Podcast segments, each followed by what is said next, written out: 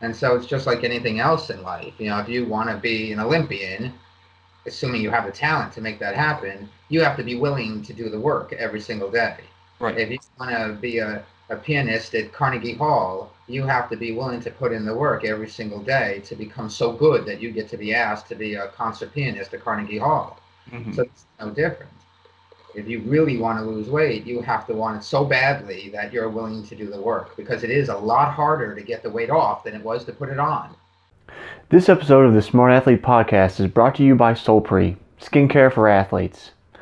Whether you're in the gym, on the mats, on the road, or in the pool, we protect your skin so you're more comfortable in your own body. To learn more, go to solpre.com. Today on my show, I have a very special guest. He is the creator of the Revolution Running Certification for Coaches, a USA track and field certified coach, author of over eight books and counting, I'm sure, as well as a PhD in exercise physiology. Welcome to the show today, Dr. Jason Karp. All right, nice to be here.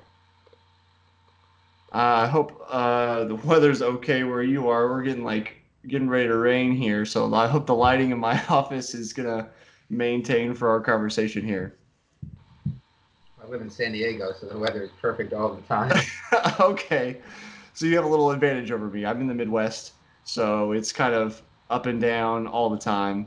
Um, so we'll dive right in. So you you know you've written eight books, but I saw you kind of have a few highlights. Um, and so I want to start with your book, Run Your Fat Off, uh, because you know I see all the time there's all these suggestions about you know eat this, do that, like all these special kind of silver bullets almost to for people to lose weight. And it seems like you've kind of distilled that down almost in the title, "Run Your Fat Off." So can you tell us like, or tell me, you know, a little bit about like what's the premise of the book? Well, I've known for a long time that running is perhaps the best way to lose weight and especially to keep the weight off. You know, for many years, you know, I've been running since I was 11 years old and I eat whatever I want, but my weight has never fluctuated. It's never changed. I still weigh the same now as I did when I was in high school, mm. even though I eat as much as I want to eat. You know, people give me a hard time because I start most days with sugar cereal breakfast but uh, I've always been eating the sugar cereal breakfast, and and I've never counted calories. I've never looked at how much carbohydrate or fat that I eat, and so I've always known with myself that the reason why my weight has not changed all these years is because of the daily running. hmm And so I wanted to, to write a book about that because all the books on weight loss, most of them focus on the food. Some of them focus on exercise, but none of them focus squarely on running, which is the best calorie burner. There's no activity that burns as many calories as running. Perhaps Mhm. cross skiing, but that's not really accessible to most people on the planet. Right. Running is accessible to every single human being on the planet. You don't need another person, you don't need any equipment, you just need a pair of shoes and you walk out the door and you go run wherever in the world you are. hmm And so that's why I got the idea for the book is that knowing how effective running is for weight loss and how it's not really been touched by anybody else, I thought, well, I'm, I'm the person to do it. And so, yeah, the whole premise of the book is using running combined with diet, because there, there are chapters in the book that talk about nutrition and there's a menu for people because you do have to control the calories coming in. Right. I mean, I have the advantage that I've never been overweight, and so I never had to worry about cutting calories for Mhm. people overweight, they're going to have to cut calories in addition to running or doing some other form of exercise. Right. So that was how I got the whole idea to write the book, because running is so effective. So, so something I'm curious about, and I, I kind of um, run into this as well, and I guess I'm pretty sympathetic to your message um, because I've also been running since I was, you know, 11, 12, you know, and I've also never been overweight. So it's very easy for me to go, absolutely, like that's right. But but one of the things I kind of run into when I make a suggestion to somebody like kind of similar to to what you're making is um, how do I have the credibility to suggest that's how they're going to burn fat since we you know either, neither of us have ever been overweight and had to take it off like had to, to go on that journey so like how do you approach that question when somebody says to you well you've never been fat and gotten skinny you've always been skinny like how do you approach that All right, I love that question because you know an oncologist doesn't have to have cancer in order for him to treat your cancer. fair enough a psychologist doesn't have to have depression in order for him to treat your depression. So I love it when I get asked that question because that just shows the ignorance of people that you know you Right. don't have to be fat yourself in order to help people lose weight. Just like an oncologist doesn't have to have cancer in order for him to treat your cancer. That's fair enough. Fair enough. Um, so one of the things that, uh, and we'll get more into your other book later, but this kind of leads a little bit towards it. Is that I always think about, you know, what would the mental challenge that people go through because, you know, say somebody's overweight. I don't necessarily see it as a, a physical failing, and there are probably cases where it's it's a medical issue, but to me it seems like there's something mentally missing. It's it's um, you know could be an inability to go out and push themselves, or or you know some trauma in childhood, or, or you know we could we could dive into that if we are psychologists. But um, do you have suggestions as far as like how do people make a mental change to you know actually get out the door and, and stay consistent with with running? Right. Well, I mean, the first step is you have to really want it. I mean, in that book, I didn't want it to just be my voice, and so I, I went out and found people who have lost a tremendous amount of weight, mostly through running, and they all, without any prompting from me, they all said the same thing that it took a 110% commitment from them that Mhm. they want this more than anything else. And so it's just like anything else in life. You know, if you want to be an Olympian, assuming you have the talent to make that happen, you have to be willing to do the work every single day. Right. If you want to be a, a pianist at Carnegie Hall, you have to be willing to put in the work every single day to become so good that you get to be asked to be a concert pianist at Carnegie Hall. Mhm. So it's no different. If you really want to lose weight, you have to want it so badly that you're willing to do the work because it is a lot harder to get the weight off than it was to put it on. And that's what the whole industry kind of, you know, understanding that people trying to sell books and trying to sell their weight loss programs, they make it sound like it's an easy thing to do, and it's not. People have to want to do this more badly than anything else they want in their lives because it's going to take a huge commitment. And so that's the first step is, you know, you have to make the decision, how badly do I want this? And am I willing to put in the work to make it happen? Mhm. That's why, you know, once you gain weight, it, it, it's really hard to, to lose it. It's better to not gain it in the first place so you don't have to have the, the huge task of having to get the weight off. Right. You know, it's like smoking. Once you start smoking, it's extremely difficult to stop. The better strategy is to never start smoking in the first place. hmm But having said that, you know, we live in a country where most people have weight to lose. hmm And uh, I think that's one of the reasons why we're not solving this obesity epidemic is because it is so hard to get the weight off and and technology works against that. You know, the way our society is moving and the way it's always moved is it condones a sedentary lifestyle. hmm To, to be physically active, you have to cut against the grain of society because everything we can do. I mean, we have computers in the palm of our hands now with our cell phones. A person never really has to get up out of their chair to accomplish anything anymore. Right. It's I mean it's point click order. Everything can come to you pretty much. So that makes it even harder because now people have to cut against the grain of that in Mhm. order to do the physical work that it takes. And then the other side of the equation is with the food. I mean, food's everywhere in our country. There's, I mean, you walk 10 feet and there's another, you know, place to eat. And it just, our society is not set up to help people lose weight. In Mhm. fact, it's just the opposite. So I, I'm kind of curious with with the people that you interviewed. You know, they had that motivation where, you know, the the fire. I always kind of I refer to it as a fire. Like the fire is burning hot. Like they're absolutely committed. Was there any kind of like um, similar train between them, or like similar thread that where that motivation came from for them, or like did you discover where that motivation started for those people?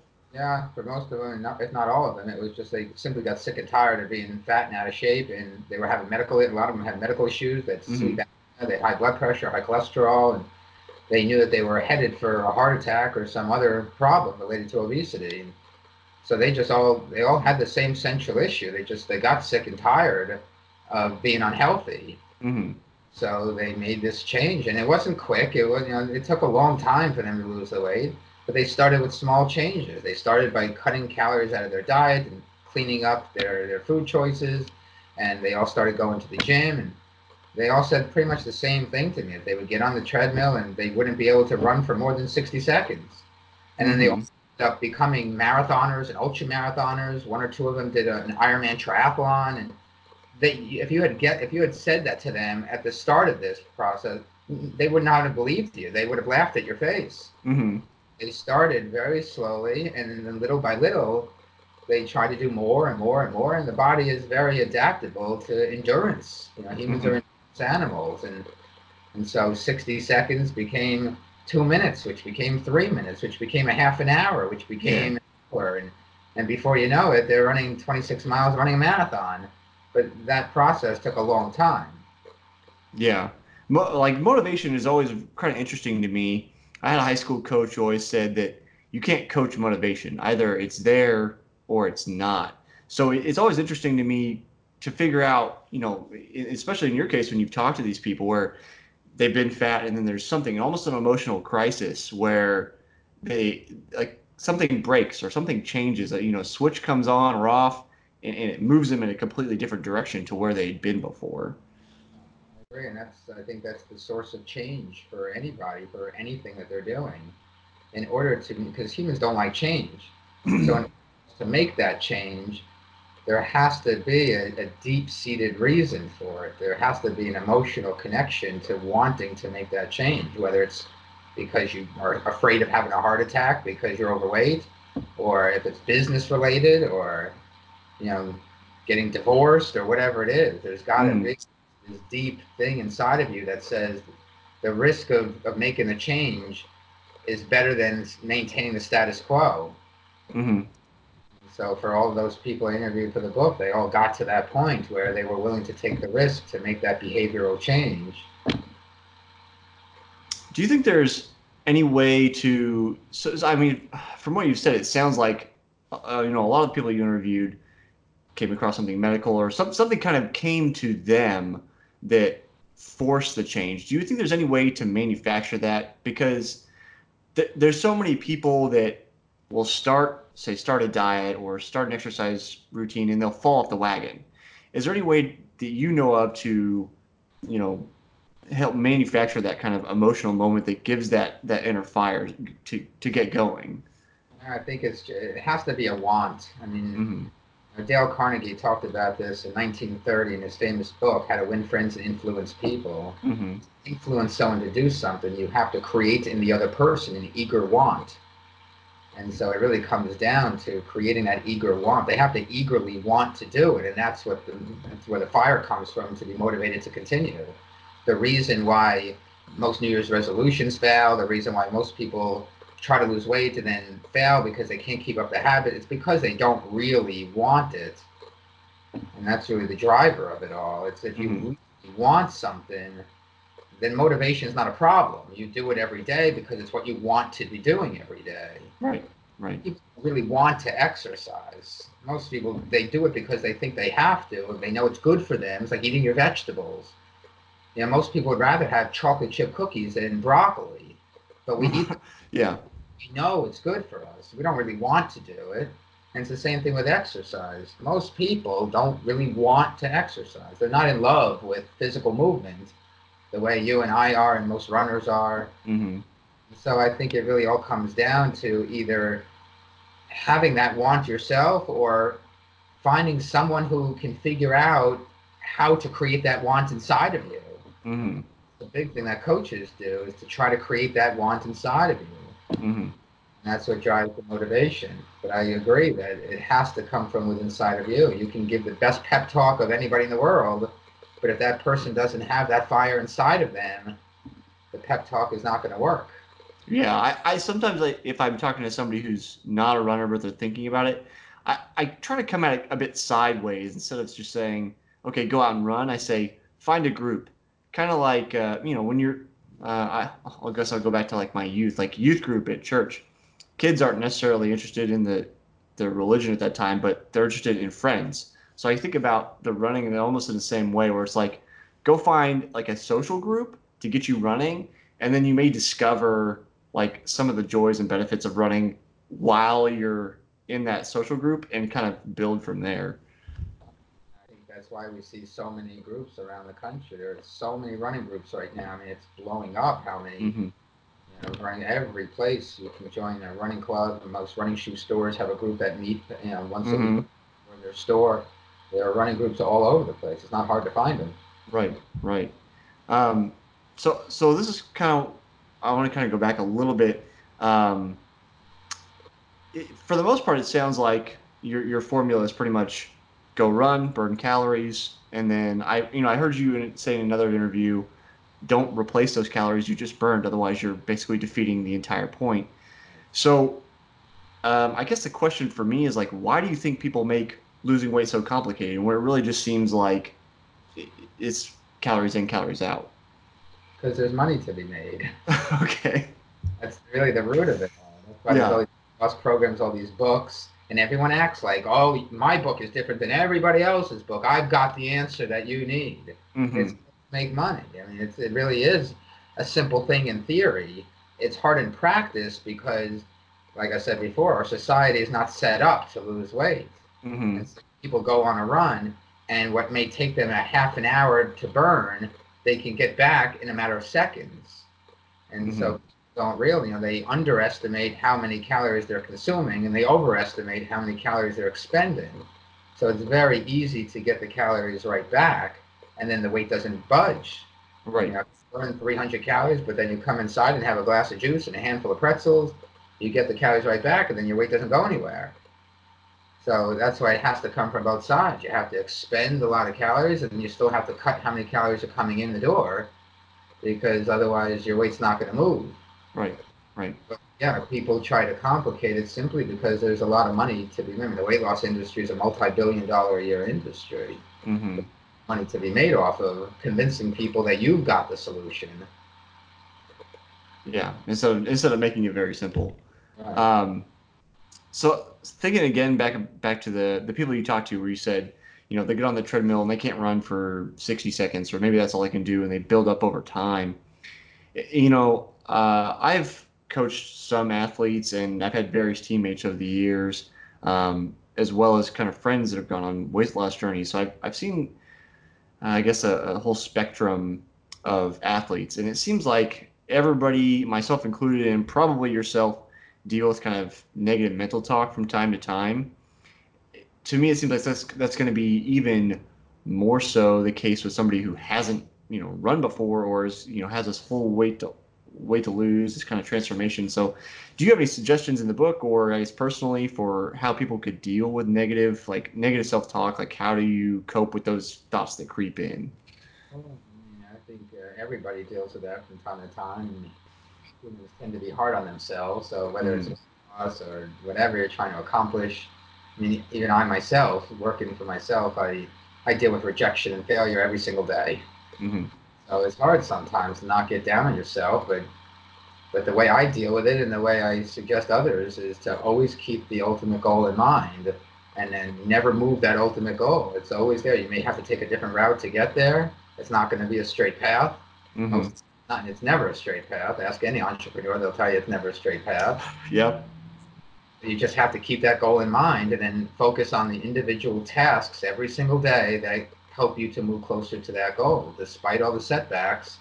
You know, maybe find another way around the barrier that's being put up in front of you, but always keep the goal in mind. And then, even though you have this big picture, you got to focus on the, the daily small tasks to help you achieve that big picture.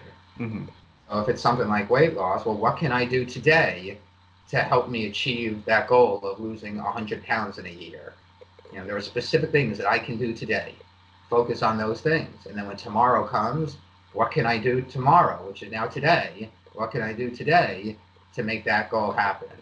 And if you focus on those individual tasks, then that helps to to get away around that, you know, always feeling sorry for yourself or or those uh, you know, that little voice in your head saying you can't do this and just you know block that out and focus on the specific tasks that you have to accomplish every day hmm I, I I'm not particularly religious, but the the way um, you're talking about it reminds me of this Buddhist lecture I, I heard once that describes life almost as a river. Like I use this analogy all the time. It's you know you have a destination. You're here at A and you want to go to B, and sometimes the river river winds and it sends you a direction you don't intend that you're going. But all you have to do is keep paddling and like trust that the river will get you you know to where you're going.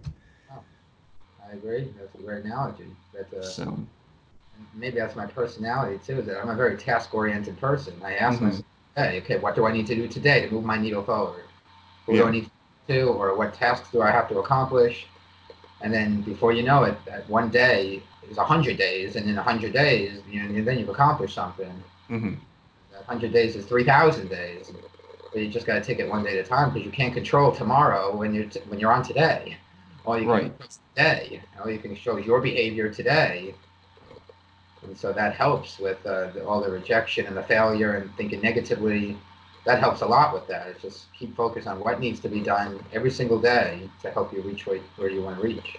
hmm Well, I mean, it makes sense that you'd be pretty task oriented. Like, I don't think you'd finish eight books if you if you're not very like this is what needs to be done today. So I think your kind of track record speaks for itself in that case. Um, so, you know, I know you advocate running. So, say somebody doesn't like running. I think I, I think we kind of are on the same page. Of like, if you don't like running, that's fine. Don't make yourself run if you don't run. You don't like to run. But like, um, say somebody can't or doesn't like to run. What would be another like one or two sports suggestions or or activities you think would be also like high calorie burning that would be anywhere close to, to what running is? I mean, I give this suggestion in the book because even though I love running and you love running, I know that there are a lot of people who just don't like it. I mean, it's kind Yeah. of a love thing. People either love it, I mean, really love it, or people just they don't want to have anything to do with it. Yeah. But the trick is to find something that you love to do. It doesn't necessarily have to be running. I mean, running just happens to be a very good calorie burner. hmm Find something you love to do. If you love to swim, then swim. If you love to ride your bike out in the countryside, then ride your bike out in the countryside. But find something that fulfills you and then do that every day for the rest of your life. hmm I mean, there are plenty of people who have lost weight not running, so there are other activities that people can do, of course. It just so happens that running burns a lot of calories. But to give a recommendation, you know, you, you can do bicep curls all day long, but that's not going to help you lose weight because the biceps is a pretty small muscle, and so it doesn't burn a lot of calories when you're using it hmm So- to use a lot of muscle.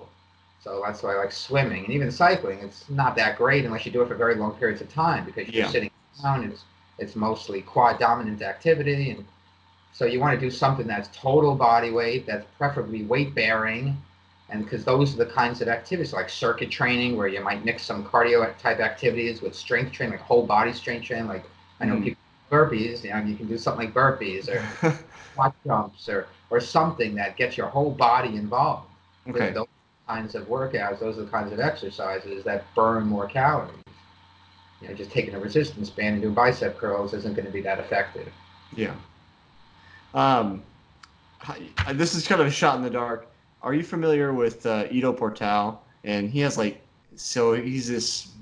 I'll take it as a no, but his he, he's like almost a guru style person, but he's like has this whole movement of just like get up and move, where he doesn't have like a a fitness regimen, so to speak, and he's not selling anything, but he has like a cult like following where he just gets up and just does. He could be doing like, um, he could be running one day, or he could be, you know, at an outdoor gym another day.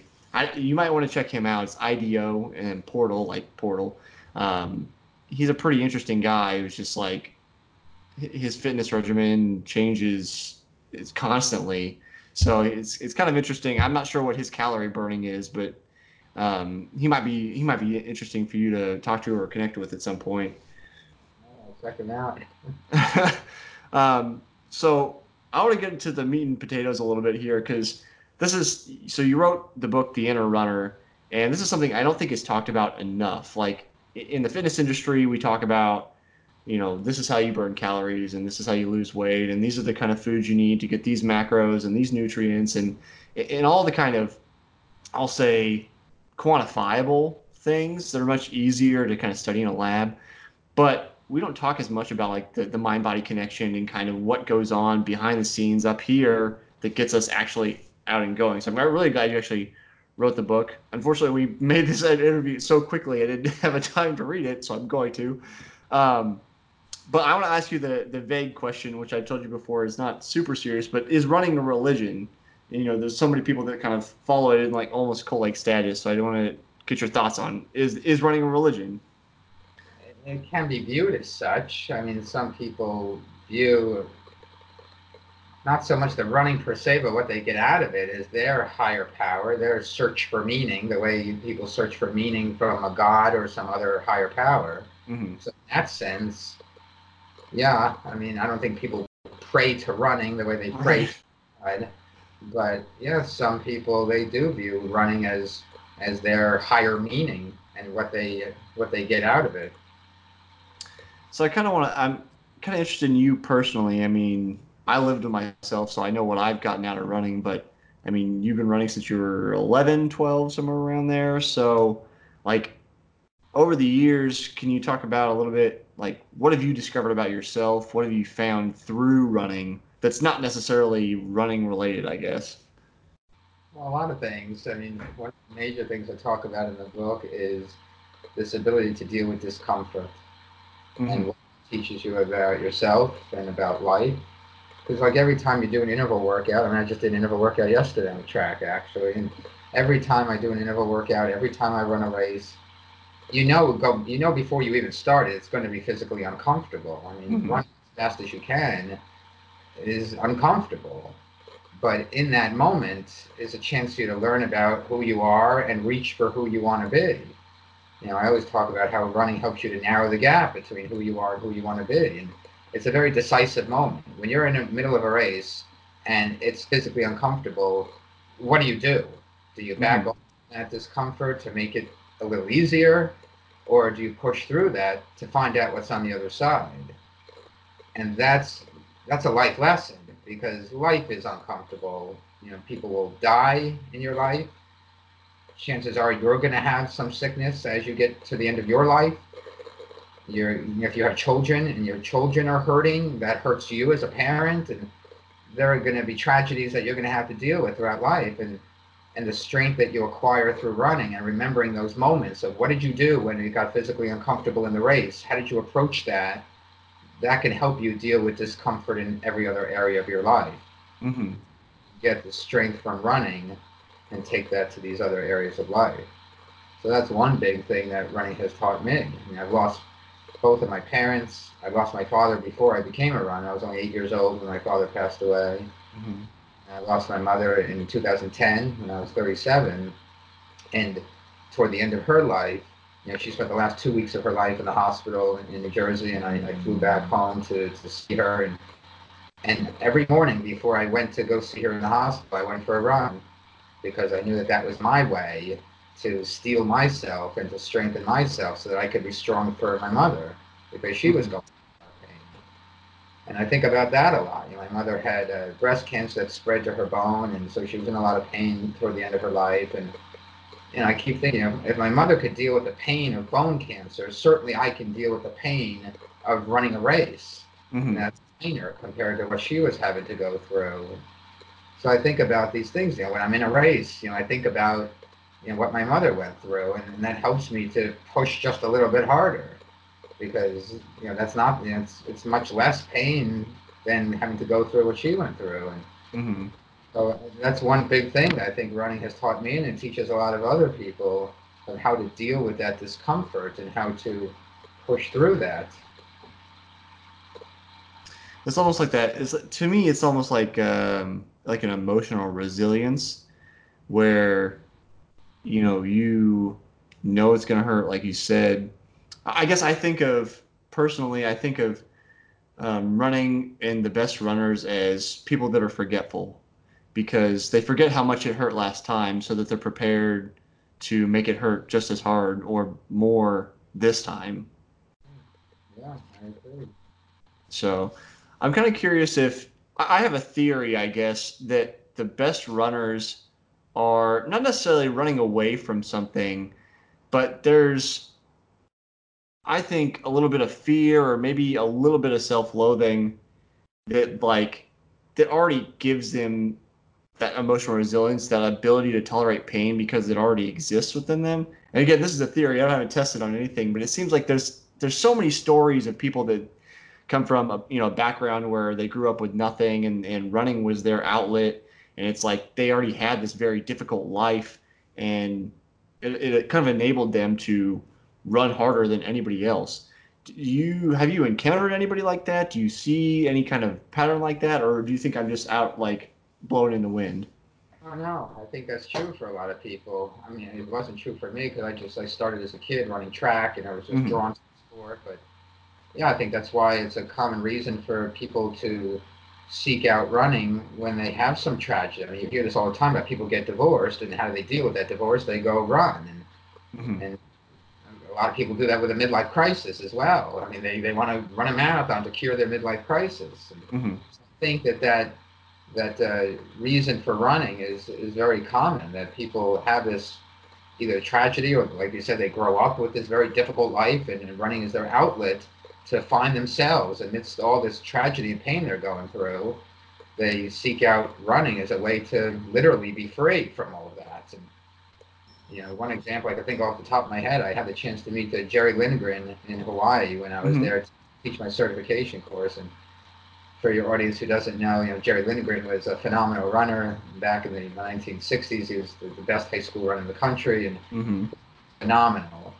And uh, he was like that. He had uh, abusive parents. He told me this story. I went for a run with him, and he was telling me this story about he had, you know, abusive father and a mother who pretty much condoned it, and and he just walked out the door to go run to escape what was going on at home. yeah No, I mean, he ended up becoming this amazing runner. But, you know, and he was a scrawny kid. He got picked on. He still looks kind of scrawny now. He's, you know, about 70 years old. And if you look at him, I mean, he's, he's this frail little guy. He was like that as a kid, too. hmm So, you know, he uh, he had that, that hard life. You know, he didn't like what was going on at home. And it wasn't a comfortable place for him to be. hmm And he just left his house to go run.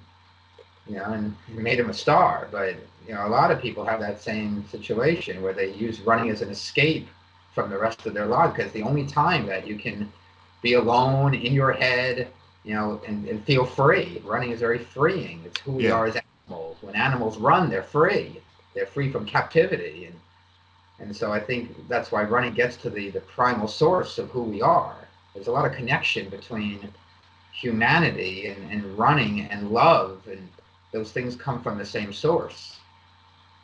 Yeah, and that's why I, I'm sure you've read Born to Run, um, because almost everybody's read it.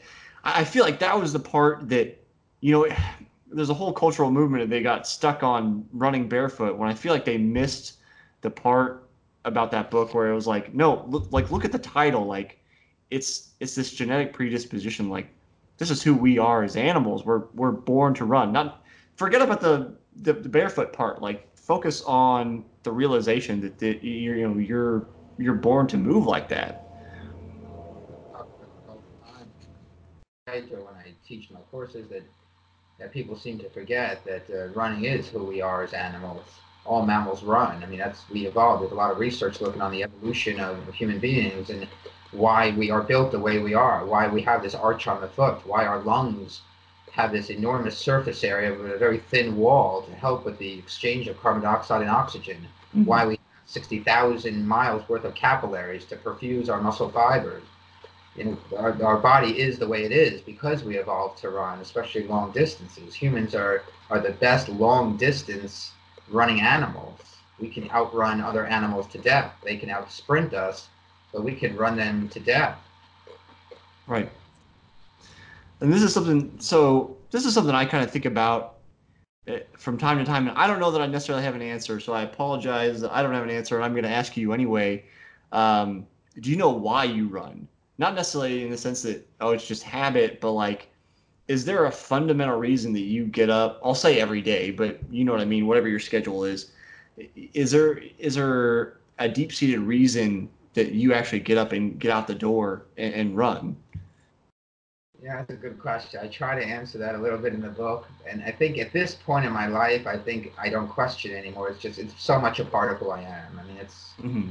so ingrained as to who I am, and it's also my career. And but growing up, the reason I, I think I was just drawn to it is because of this this primal feeling that all other I also played a lot of baseball when I was a kid, and even though I'm a fan of other sports and enjoy playing them, nothing seems to get at who we are as animals the way running does, and I think Mhm. that's why I enjoy it so much. That this freedom of just putting one leg in front of the other, and it's all about you and and how it feels, especially when you run fast.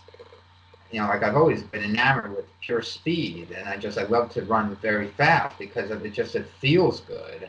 It Yeah. feels like me being an animal, let it being let out of its cage, and, and just I, I can't imagine my life without that feeling, that fluidity of movement, which by the way gets harder to feel when you get older. I mean, I don't feel it when I was younger and I was faster Yeah. but st- it's still there's there's nothing I have ever found that replaces that fluidity of movement and what it feels like when you're fit and fast.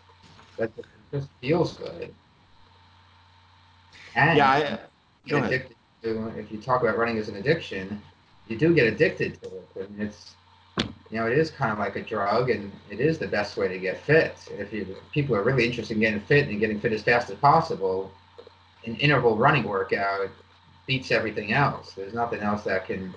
When you ask any coach of any sport, what do you do to get your athletes fit? You have them run an interval workout. Mhm. The best way to get so you get addicted to that fitness, and yeah, it's it's an addiction at this point. I, I think I can, you know, obviously sympathize, sympathize with that. It's a very easy conversation because we, we agree on so many points.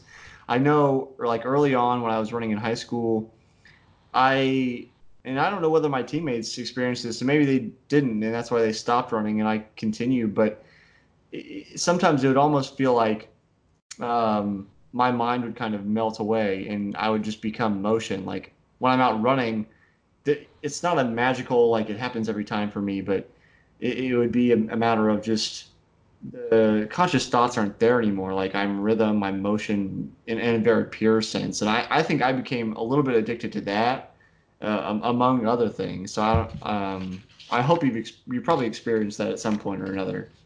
Of course, yeah. I mean, everyone's heard of the runner's high, and there is a physiology behind that. There's a release of, I mean, people think it's endorphins, but it's actually opioids and cannabinoids, hmm and, so it is a little bit like getting a shot of morphine. And so uh, there is this this biochemical part of it which you don't get in other activity. No one's ever heard of the weightlifter's high. You know, it seems to be something that is specific to running hmm non-runners have heard of this runner's high. It's become a term in our language, and so uh, yeah, there is there's biochemistry behind it too, and that probably also, you know, is what causes some of this addiction or addictive nature of running. Is, is this runner's high and how you do feel like you're, you know, on a subconscious level, and thoughts can come to like lots of times thoughts come to me when I'm running that don't come to me the rest of the day hmm you know, and it's just interesting. Like I, you know, a lot of that book, The Inner Runner, I kind of wrote it in my head, and then when I got home after my run, I would make sure I wrote things down so I didn't forget it. hmm think about these things when you're running that for some reason the thoughts don't come as as easily the rest of the day. So I'm kind of curious if you, this is another thing I'm, I'm hoping you've experienced is like when you're getting ready to taper, you know, and I think about this because of the almost addictive nature of running and the actual, you know, dopamine that you're getting when you're tapering, you don't get that as much. Do you get ever get um, sometimes it's anger, sometimes it's anxiety. Do you ever get that when you taper? And like, how do you cope with that if, if that happens to you? Well, I think for me it might be different than others because I know the science behind it, and so Mhm. I know what I need to do to run the best I can on the day that it counts. Mhm. for other people, you know, they may have more anxiety about it because even though people, you know, they know in theory that they should taper, but they may not know the specific reasons of what's going on inside of their body when they're tapering and why it's so good for them. And, and so it may cause them more anxiety. But for me, I've never had that problem only mm-hmm. because I guess that's the scientist in me that I, I know, I know the reason for it. So I know it's going to help me. And that relieves all the anxiety. I know it's what I'm supposed to be doing. So your secret's almost like knowledge is power. Like once you understand what's Uh, going on. I've always thought that. I mean, that's why I went to 13 years of college to become because I've always believed that knowledge is power. Yeah, even as a kid. And so I wanted to make myself as knowledgeable as, as possible so I could be more powerful. Fair enough. Um, so you kind of touched on this a, a minute ago, and you're not you're not old in any sense of the word, but as far as like uh, running is concerned, you are a little past prime years now. I'll, I'll you have opinions on um, the peak age, but typically I I'll, I'll say 35 plus or minus five years. So how do you deal with, I guess, getting older and not necessarily physically. I guess it could be physically, but mentally, like, you know, I think I either read an article from you or saw an interview Uh, or, or listened to an interview where you're talking about trying to, you know, catch up with the younger you. Like, how do you how do you stay in the game? You know, because the, the fastest times are behind you. So how do you how do you stay motivated? It's been hard for me because, you know, most runners, they always want to keep getting faster. That's what drives mm-hmm. them. Yeah, I realize at this age that my fastest races are behind me. But now I just try to take it year by year, and I think, well, how fast can I get in this year? Because I know that I'm not going to get faster than I used to be at this age. hmm Still trying to become as fast as I can be for the age that I am, and that's what drives me. You know, I've never run to just run. I've always run with a goal in mind. I'm always trying to get faster. That's why I keep doing the interval training and I do all the other workouts because I still want to get as fast as I can be now, whatever that is. I have ideas in my head of what I would like to accomplish this year or next year, but I also realize um, with every passing year it gets harder because I am getting older and, and so you know, everybody slows down as they get older. Yeah. So I just focus on well, what can I do now to try to be as fast as I can be in three months or in six months, and, and that's what drives me forward. So the goals are a little different. It's hard every time I do an interval workout or a race and think, geez, at the same effort, I used to be running a lot faster. hmm It's to keep thinking that, but that's what humans do. We naturally compare it to our younger selves, and you know. But I just have to accept that that age is always going to influence performance more than I can train as smart as anybody in the world, but I'm not going to be able to overcome the fact that you know my physiology is not the same as it was when I was 25 years old. Do you feel like, I I mean, are you doing a similar kind of training regimen now as you were when you were 20 or 25, or do you have to modify like, you, you know, you do less intervals or you do more fartleks or, or, you know, how, how does your training changed if it's changed kind of over the years? Yeah, well, now it's funny asking that question because I have been experimenting with doing a little bit different things now to see if I can try to get back some of that speed that I used to have, and and so uh, you know I've always run six days a week. Currently, I'm running five. I figure I'll take one more because the biggest thing that changes when you get older is the recovery in between hard workouts Mm-hmm. when I was a teenager, you could do three hard workouts a week. We were racing all the time when I was in high school. I grew up on the East Coast. We had cross country season, indoor track and outdoor track. So all school year long, you're racing, and then Yep. you make road races in the summertime to have. Yep. So you're racing all the time, but your body recuperates very quickly, and so you don't notice the, the, fatigue that accumulates. And so as I've gotten older, you know, I realized that I can't do the faster workouts as often. So I take more time in between interval workouts. And now I'm experimenting with cutting back to five days a week of running instead of six to give my body an extra day of recovery. You know, I'd rather run the six days a week, but I'm trying things. I'm willing to try some things to see if that'll help me in the long term and, and be able to run as fast as I can. Mm-hmm. I've also recently tried uh, some strength training, which I've, uh, you know, people know if they've read my books or heard me speak, they know that I'm not really a big fan of strength training for distance running performance. You know, I believe you should run more and, and make the, the running training as best as you can before you try to do something ancillary to that. Right. But as we get older, you know, we do lose the power, we do lose the speed, and maybe, I don't know, I'm going to try this experiment with myself. Maybe we can get some of that back with very heavy strength training. So it's not the, you know, going into the gym, lifting, you know, lifting weights for 15 or 20 reps. That stuff's not going to help at all. But the very heavy lifting, the power type lifting, that stuff may because it trains the fast twitch muscle fibers and Mhm. and I'll see with myself if that does translate to faster races. It may or may not, but I'm willing to try some things as I get older that I never did when I was younger. I just ran all the time. But Yeah. I was get away with that.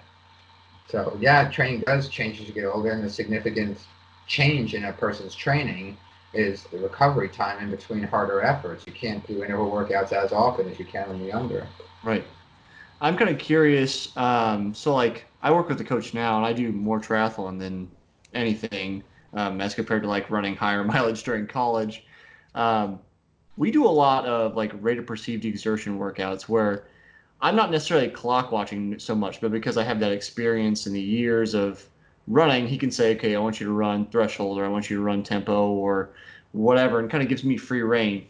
Do you use RPE for your training, or are you still clock watching for you know your intervals?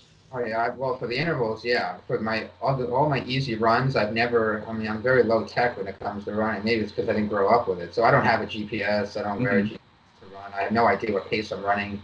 But when I do specific workouts, like a threshold workout or intervals, then I'm usually on the track, and so Yeah. I'm just using stopwatch and I'm timing it. I'm trying to hit certain times. So those I will monitor by the pace, but all the other easy runs, yeah, I'm just going however my legs feel. So yeah, I'm not monitoring the pace at all on on you know, on my easy days.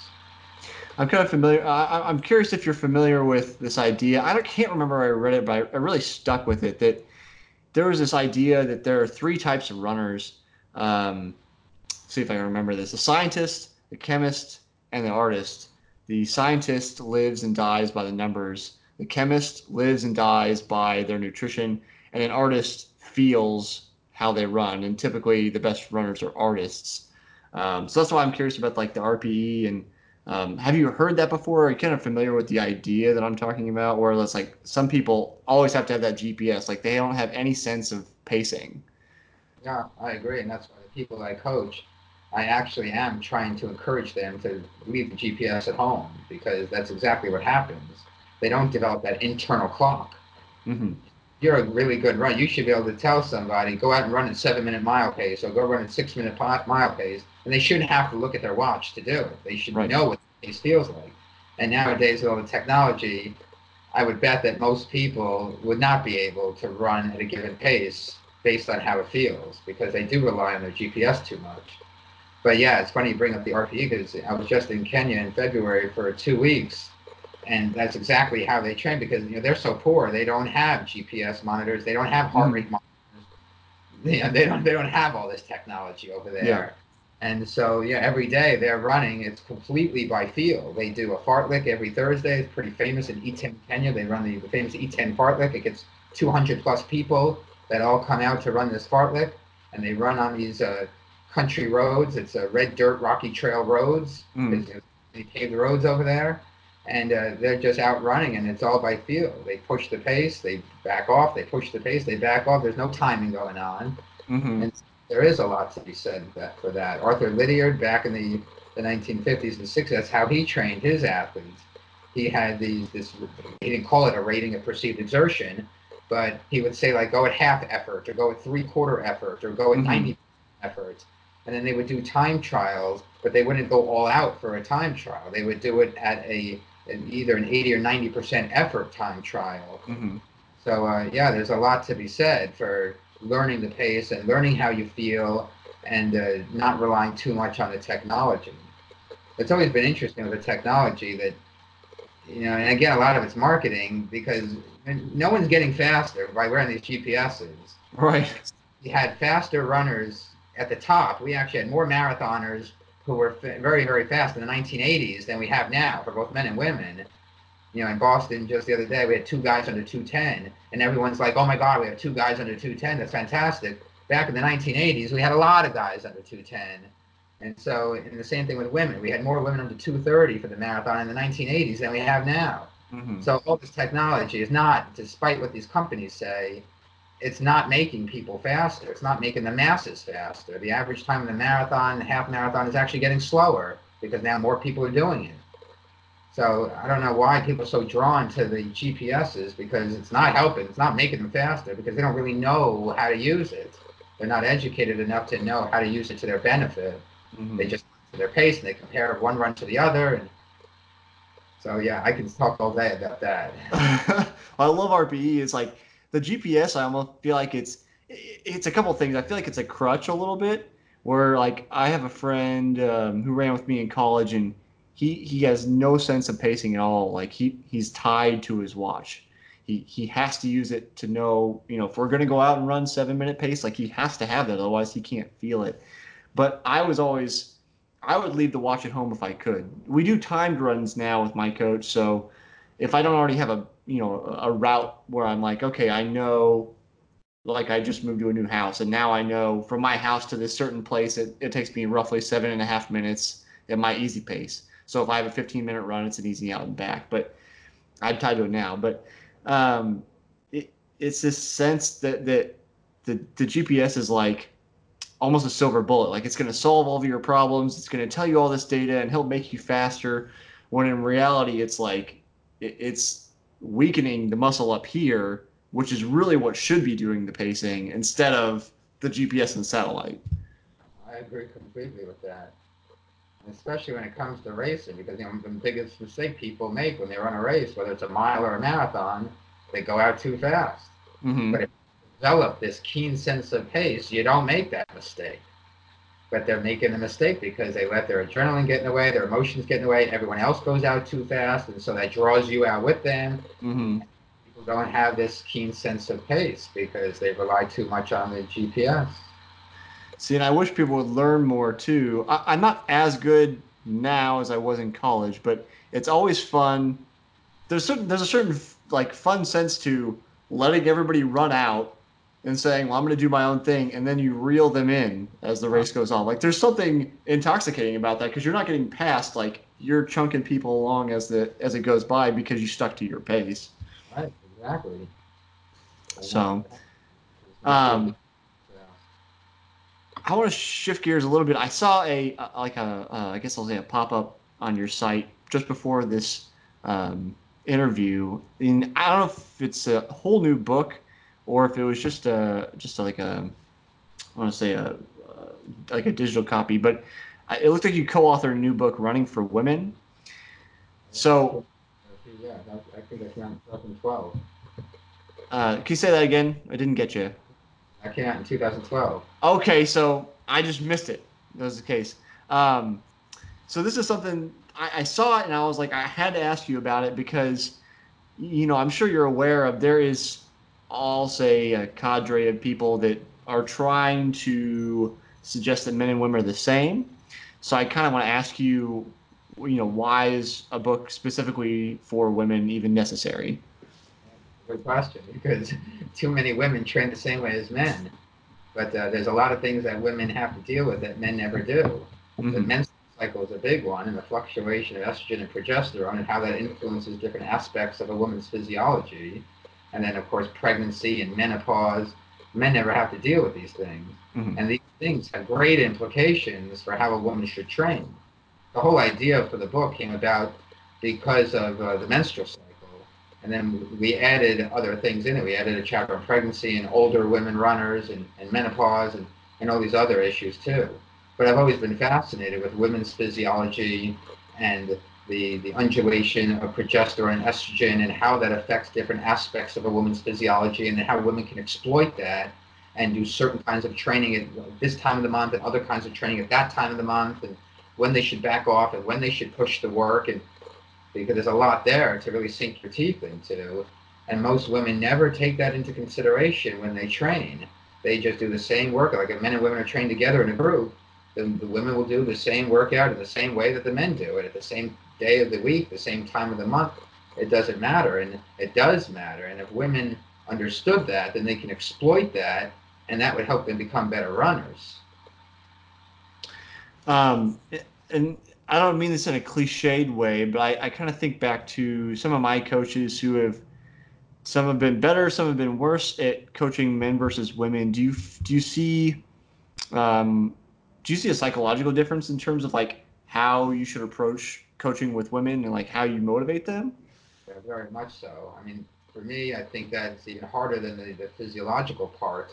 of coaching men versus women, there are things you can say to men that you can't say to women because of the way they perceive it. You know, women are more emotional. I'm making generalizations, of course, but women do Right. tend to be emotional about things than men are. Men you can talk more directly to. You know, men think more logically, oftentimes more rationally, and women, you know, every part of their life comes together. You know, men are able to compartmentalize things better than women, whereas women, you know, everything in their life affects everything else. And so that also affects their running. If they're having a hard time in their relationship, that affects their running. Whereas men are better sometimes at at really focusing on specific things at time. And maybe it's because women are more talented and they can, you know, everyone knows that women are good at multitasking and men aren't as good at that. And so, yeah, the emotional aspect of coaching women versus men and how I speak to women versus men is very different. And it's hard. As a guy, I'm a very rational, logical person and and I'm also very direct. Maybe that's a New Yorker in me. And, and I realize that I can't say things in that way to women the way I can to men. And so that part of coaching is is a challenge, and I often have to watch what I say and how I say it to a woman, because I think I'm just stating a fact, whereas a woman takes it as, oh, he doesn't have confidence in me. What happened? Why am I not good anymore? Whereas a guy would never think that. Mhm. You know, I would be like, F you, I don't care. You know, and a woman is, she just takes things a different way. And, you know, sometimes women, I don't want to say they're, I don't want to say they're in, more insecure than men, but as a group, especially, I think social media makes it worse. Yeah. I think in general, women are more insecure than men. You know, men have this bravado, they have this aggressiveness, they have this confidence, whereas women, I think this is why women are always trying to build each other up. You know, it's all this women's empowerment stuff that you see on social media and in the general media. You don't need to see that with men. Men never have to try to empower other men. We don't need that. We already can do. We're already cocky to begin with Mhm. Women are not like that to begin with, and it's harder in that sense because of how they do perceive things and and how they do get more emotional, and perhaps maybe because they are naturally more insecure than men are. Yeah, I, I don't have any data to back this up, but I, I do. It does seem like social media is making like the kind of pressure on women to conform to a certain image or a certain look or a certain style has kind of intensified beyond what was just you know magazines or mainstream TV before. It's it's this constant bombardment almost now that, it's it's pervasive in almost everything. Right. Yeah, and I think that really affects women in a negative way because they they see the way women look on Instagram. They see these fitness models on Instagram, and then they feel bad about their own body because they don't look like these people they see on Instagram. And Yeah. It's the same thing with running. You know, people see these runners in the workout. People always posting their workout. Why is she able to run that fast and I'm not? But a guy doesn't think that way. You know. Yeah. And, yeah, I think that's it. Just feeds into women's insecurity because it's in your face all the time now. I want to try to be a little mindful of your time. So I, I have one question I like to ask everybody because it's it's kind of universal, and that is if you can only eat one thing for recovery for the rest of your life, what would that one thing be? Well, I have to promote my own research and say chocolate milk. Okay. Chocolate milk is high in carbohydrate, high in protein. So, it, and those are the two major nutrients you need to recover as quickly as possible. So, chocolate milk is an ideal post-workout recovery drink. I'm I'm glad somebody's got data to back it up because I always thought it was hearsay, and so I'm glad somebody's actually done the research. We were actually, I did that research when I was working on my PhD at Indiana University, and we were the first ones to publish research on the effectiveness of chocolate milk. Nice. And since then, that was published in 2006. Since then, a, a lot of other studies have come out, and they found the same thing that we did. And so that's why now, like at the ends of these major marathons, you see they hand out chocolate milk, and a lot of people have now jumped on the chocolate milk bandwagon. But there is a lot of research to support it because of it's it's just got all the nutrients you need to recover quickly. I mean, it's always great to have something like delicious that also is good for you. So I'm glad the science backs that up. Um, Dr. Jason, if one of people want to get in touch with you, where can they find you? Um, go by email, jason at run-fit.com, or on my website, run-fit.com. Sounds good. Thanks for coming on today, Dr. Jason. Thank you very much. It was fun.